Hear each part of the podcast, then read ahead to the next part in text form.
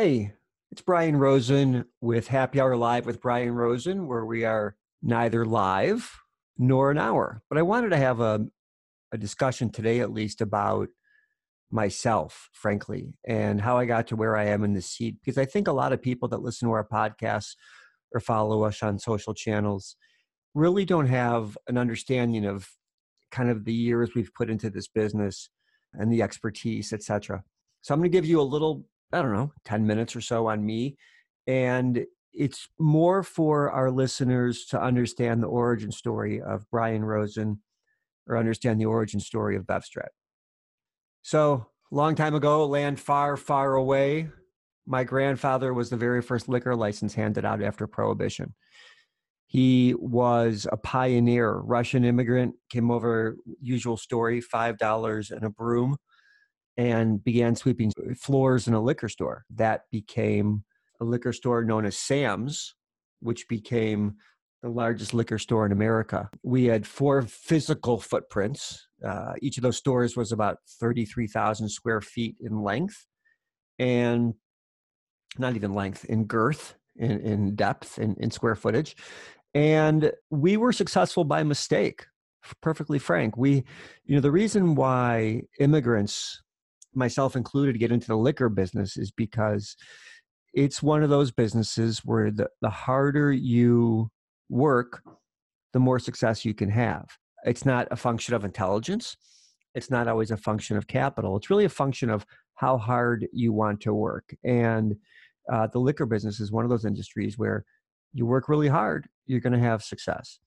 So, this store was a liquor store in a bad part of town in Chicago, if you're familiar with the city at all, North Avenue in Halsted. And it was uh, patrolled by my grandfather and my grandfather's wife, my grandmother. My father came out of the army and uh, went into that business. And I went into that business after college, after undergrad.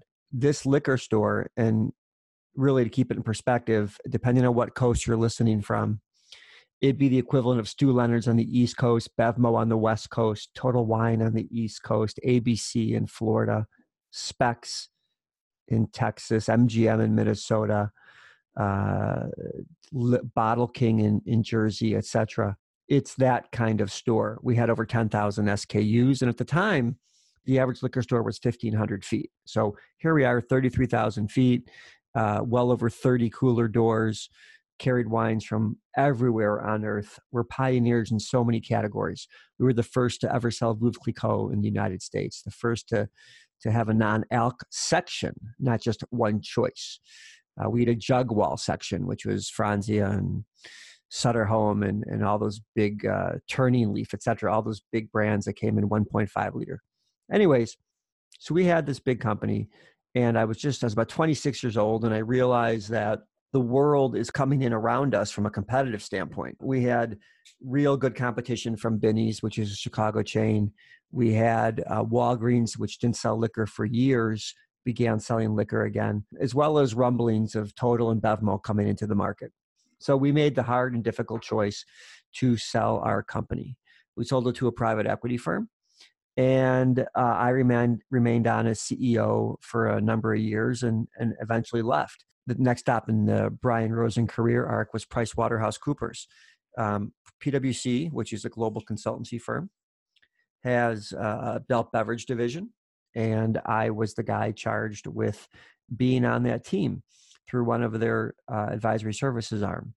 Uh, my clients, my friends, my contacts were the CEOs of AB InBev or Miller Coors, Pernod Ricard, Diageo, Constellation, etc. And and it's just it's fun to share these stories because here I am, a liquor guy, right? And I am uh, old school in terms of if you want it done, do it yourself, and uh, no trouble, you know, being CEO and carrying five cases of wine out to someone's car.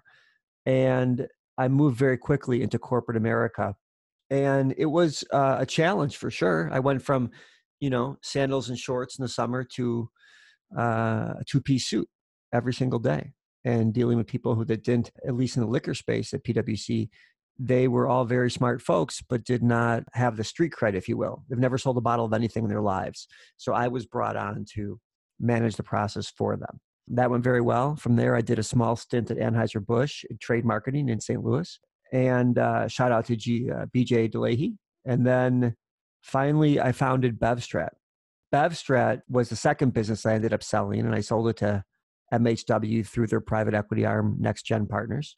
And BevStrat was formed under the simple auspice that the three tier system is rigged against a small brand. And if you ask the big distributors, that would never be an open comment. But the reality is, there's 50,000 brands registered for sale in the US, and only 500 brands generate repetitive SKU velocity. So, how is that not a rigged system? How is that not a system where the biggest marketing budgets, the biggest production budgets, the biggest, the brands with the most influence are the ones that sell the most? The brands with the biggest depletion allowance, the brands with the biggest wallet are the ones that sell the most.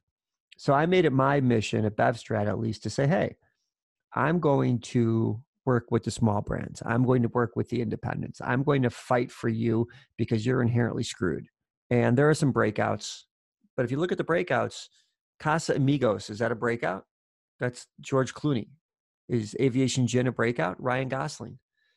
Babe Rose a breakout? That's Emily Ratajkowski. So is Kylie Jenner or Kendall Jenner and her tequila or the or the Rock or celebrity winemakers like uh, Angelina Jolie and Brad Pitt and their rosé, etc. Are those really independent brands? It can be argued, no, not at all, not even close. Uh, the independent brand is, in my opinion, the guy who sits in his basement in Nashville, Tennessee, and handcrafts a bourbon through hard sweat and work, and then tries like crazy to get it on shelves all over the country. That's the independent. So when people talk about growth of the industry or growth of the sector, uh, let's just be very cognizant of what we're talking about. I founded a private equity firm as well, uh, InvestBev. And InvestBev is a fund that invests in small brands, independent brands, as well as barrel distillate, as well as beverage technology. And that's what that's kind of the, the arc of of Brian Rosen uh, and BevStrat, InvestBev, Price Waterhouse, Sam's, etc. We are inherently as a company, BevStrat, very focused on the success of the independent brand uh, we are very focused on the success of the small person, small purveyor. It is the backbone of our economy in the beverage space. And I feel that it is uh, also what every store needs or on premise account needs. Because Tito's, by way of example, if a retailer buys it for $14 and sells it for $14.99 or $15.49, there's no money in that. That's trading dollars, one for one they need the independent brands for dollar margins, dollar margin contribution. And so when I look at our role at BevStrat, it really is to put these brands on the shelves of accounts all over the country. I think it's critical. And if I look at where the business is going now, post COVID, it needs to go this direction because retailers and, and, and bars and restaurants are hanging on by a thread and they need margin dollars t- to remain as the consumer comes out of lockdown, there's going to be a desperate want to show their individuality through brands. And as such, your brand, if you're listening, likely is an opportunity for the retailer to express their individual muscles. When I look at COVID and I say, you know, um, what COVID really did, and I, you know, there were some very ugly comments online about how co- someone used the word thinning of the herd, but they were referring to people that couldn't fight COVID if I use the terms thinning of the herd, it really is about brands that couldn't manage to hang on. So what we have now is less brands, less accounts to sell them in, less salespeople to sell them because distributors have cut sales force generally to only off premise. And it's a hard road. So we at BevStrat really take it very seriously the responsibility we have as the largest seller of independent brands in the country. I take the world very seriously at InvestBev, where we want to finance good brands and help them get to the next level.